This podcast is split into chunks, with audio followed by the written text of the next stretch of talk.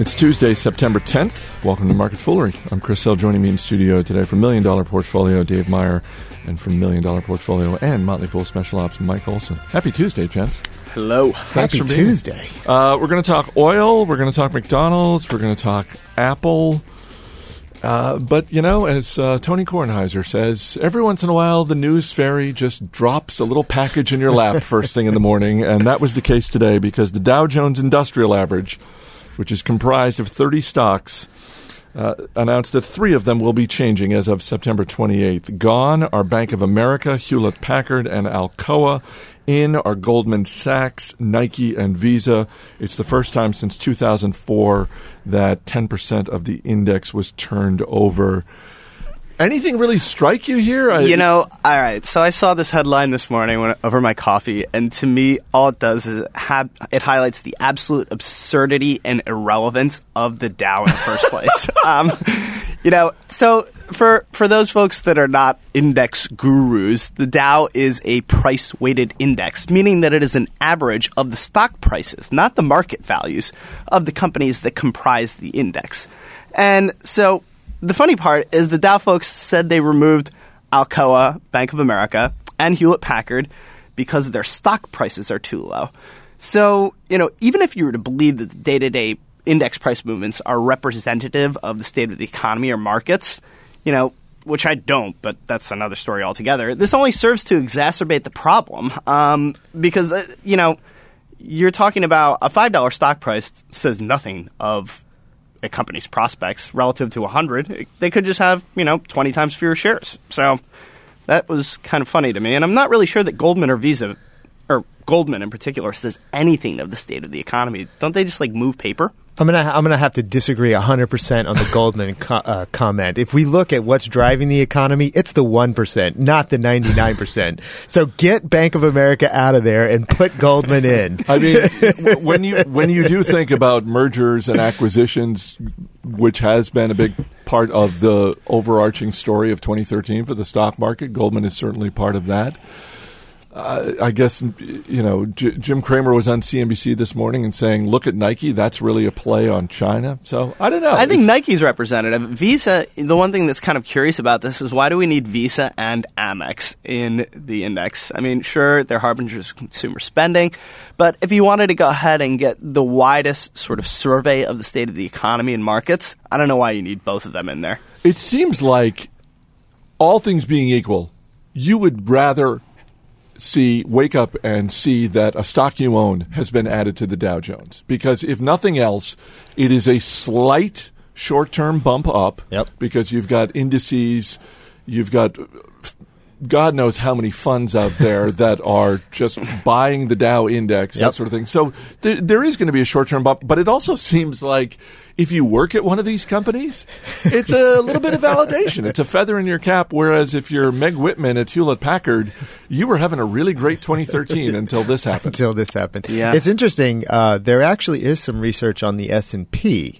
Um, I don't know if it's been replicated in the Dow, but that these that these short term bumps actually carry through. They persist. Right. So that could happen to uh, that. That's possible with this smaller index. Let me give voice to our colleague on the other side of the planet, Joe Magyar, who weighed in on Twitter, essentially saying, "Hey, look, why not Google? Why not Berkshire Hathaway?" So, uh, as though he were putting the question to you guys, if if you're looking at a financial company, they're looking to boot out Bank of America. They choose Goldman Sachs and Visa. Why not Berkshire Hathaway? Well, I I would say if you really look at the name, it's the Dow Jones Industrial Average, and Berkshire Hathaway actually has a number of industrial businesses. So I'm you know I'm going to go with yeah. Why isn't it in there? You're siding with Uncle Joe on yes. that one. Uh, you know, I think that if we're trying to really go ahead and get a company that, that really measures the level of economic activity, Berkshire Hathaway does a good job. From a financial perspective, the bulk of its financial businesses are property and casualty insurers. And so that's not really a like for like comparison. Um, I do think it is a good measure of the state of the economy, but not within the context we, we're observing here. Um, as for Google, um, Sure, I guess. I, I don't know. I don't really have a strong opinion. Well, I think I think if we look at That was where- the that was the verbal equivalent, equivalent of shrugging your shoulders. I think if, I think if we look at uh, you know uh, what Google stands for in the economy, I think that would be another good representative. Um, you know, it is it is still a, a new a new economy uh, type of company, and that is the direction that our economy tends to be going. Right, and that's I think you raise a good point, which is that the Dow Jones and industrial average, we are not Yeah, that's- an that's long gone. I- and we are much less an industrial world than we were however many years ago uh, when the Dow itself was formulated. I got to say, I feel a little bad for the people at Alcoa because uh, from where I sit, Alcoa had two sort of bona fides going for it. One was it kicks off the official start of earnings season, and two, it was in the Dow Jones Industrial Average. And they have the now- ticker A. Yeah, and one, uh, one of those has been taken away. So Yeah. I, I, I feel a little bad for Alcoa. I don't think they're any less relevant, actually. Aluminum, No. aluminium, if you will, uh, very, very relevant. You're still going to use a lot of that. It is a measure of many things. President Obama is addressing the nation tonight from the Oval Office. The topic is Syria, and this morning, oil futures down around 3% on the news that the Syrian government had accepted a proposal from Russia to give up its chemical weapons to avert a potential military strike from the U.S. We talked about this last week on the Motley Fool Money radio show. Bill Mann weighed in. I'm curious, Mike, since you watch a lot of industries, oil being one of them. When you see something like this, what goes through your mind? Um, Does it seem reactionary? nothing goes through my mind. Absolutely nothing. It, it, it's really the spike in oil prices on account of the Syria crisis and the subsequent decline is just absolutely inane to me. Syria is a zit on the behind of the worldwide oil market. It means absolutely nothing from a supply standpoint. And longer run, you know, your impression of oil markets or oil prices shouldn't be impacted by this development. Oil was expensive before this, and even with today's decline, it still is. The two drivers of oil prices are demand and the cost of extracting it from the ground. Demand is likely to ma- remain relatively flat, and oil prices trade at a considerable premium to the cost of pulling the last barrel from the ground right now. That's probably 80 something bucks. So when you're looking at $105 oil, or 110, whatever it is, that's a little long in the tooth to me. Um, it's I, I'm I'm trying to remember the study that I read, but I'm pretty sure that um, it, I'm pretty sure it was interest rates where 95 percent of interest rate movements were expectations and only five percent were fundamentals. I th- I do think the oil markets are skewed somewhat like that. Yeah. There's always something, you know. There's always some emotional component uh, driving the uh, uh, driving the oil prices up and down. Uh, but you know, I will agree with Mike that it, it, it fundamentally it should be based on those two things, but it's not always. Right. I mean, the big picture here is if Iran, if there is something with that, they are a meaningful contributor to global oil supply.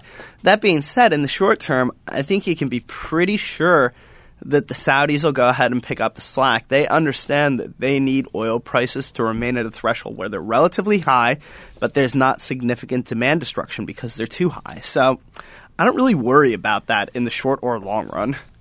McDonald's same store sales in August rose nearly 2%. And getting the headline, Dave, better than expected results in Europe. What? That's just a that's amazing. It is kind of amazing, isn't Why it? are they buying coffee in Europe? I mean, one of the headlines was they're buying coffee from McDonald's. Who goes there? Who goes to Europe and buys coffee from a McDonald's? Europeans, I guess. Well, I guess if you're, uh, you know, if if you're a European and you've uh, you've been feeling the pinch of your economy, maybe that's the only place you can afford to buy coffee. is this is this something that you look at and think, hey, this may if if this is an indication of anything, because we can joke as we have in the past about the the quality of McDonald's food, but the fact of the matter is, tens of thousands of locations around the world, and to the extent that any sort of quick serve, fast casual company is going to be an indicator of the economy in any one region, McDonald's is as good as anybody else. And I'm wondering if you look at this, Dave, and think, wow, if this is turning around, if it's better than expected in Europe for McDonald's, does that mean it's better than expected for Starbucks and potentially others? Well, that's a good question because if we look at the difference between those two particular companies that you talked about, McDonald's and Starbucks, there may be a trade down with uh, more of a trade down with McDonald's than somebody like Starbucks, which is does demand pr- a little more premium pricing. So. I'm not sure about the signal just yet because they were coming off of a negative comp the previous Right. month. Right. Um, so it could just be a, a one time thing. But if we see more trading down, maybe that's a sign that you know the the, the, the belt hasn't completely tightened uh, around that area just yet. It's like we saw the results from Yum Brands on Friday, where same store sales in China were down 10%. But the expectation was they were, you know, but the previous month they were all, they were down 13%. So it's like, oh, well, it's not quite as bad as we had hoped. Right. I mean, I think it's really hard to say right here. The market is cheering this because McDonald's has had a tough run on same store sales, and they're wondering whether or not they have their product mix right, they've lost touch, whatever. You can't really infer much from a month's worth of sales. It could be a trade down, as Dave says. It could be that, oh, you know, maybe the lower income consumer is feeling a little bit cheerier in Europe. We don't really know. To the extent this represents a sustained improvement, that's good because it shows that management doesn't have their heads in the sand. Long run, McDonald's, they've been one of the quick service restaurant franchisees that has been most in touch with their consumer, and they are obsessive about testing products. So I don't really worry about that. If you like the shares before, you like them now. I don't think they're value priced. On on on that note of knowing their uh, knowing their customers, they are rolling out um, some new products. So the steak is going to be a part of all the breakfast sandwiches now. There's some back and forth between the analyst community about whether or not that's a good idea, given that those prices can fluctuate. Um, the other thing that I had to make mention of is the Blitz box. What is that? The I- Blitz I don't box even know what that is a family value meal Is this tar- targeted for NFL Sundays. Um, What am I getting in my so you're Blitz getting box? you're getting quarter blood pounders. pressure. Um. You're getting quarter pounders, chicken McNuggets, fries, and drinks. Almost three thousand calories worth of food Oh.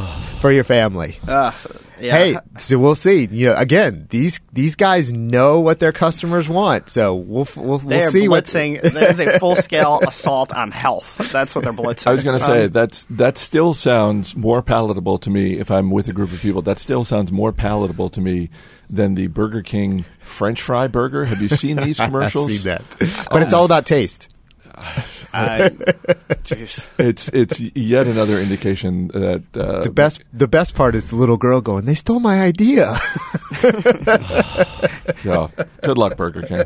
Um, we are taping this uh, Tuesday morning. It's still a couple of hours away before the Apple event begins. We will talk about this in greater detail tomorrow, but I'm just curious. One thing you guys are watching, there are reports of they're going to come out with the new iPhone 5S, uh, the iPhone 5C, a cheaper iPhone, colors, etc., cetera, et cetera. What is one thing that you're going to be watching for out of this event? Uh, I want to know about the 5C. Um, and the reason is, I think if you look at their track record of selling phones in emerging markets, it's not very good right now. And if they can find the right balance of uh, maintaining what the Apple brand stands for at a lower price point in order to go after that market, I think that could be a big event. That's what I'm looking for. Mike, I what are you think watching? I, I'm also watching the 5C, and I'm watching it for different reasons. There has been an interesting sort of convergence between Apple and the competition, Android, so on and so forth. Where Android phones, they've been coming in at much cheaper price points, but they've been closing the gap on quality. And so, from a form factor standpoint, you're not really looking at a dramatic difference. I wonder the extent to which the 5C is this a grab on emerging markets, or is it Apple's acknowledgement that you know what? We're looking at diminishing returns right here, and we have to go ahead and give some on price to get that volume to retain our market share.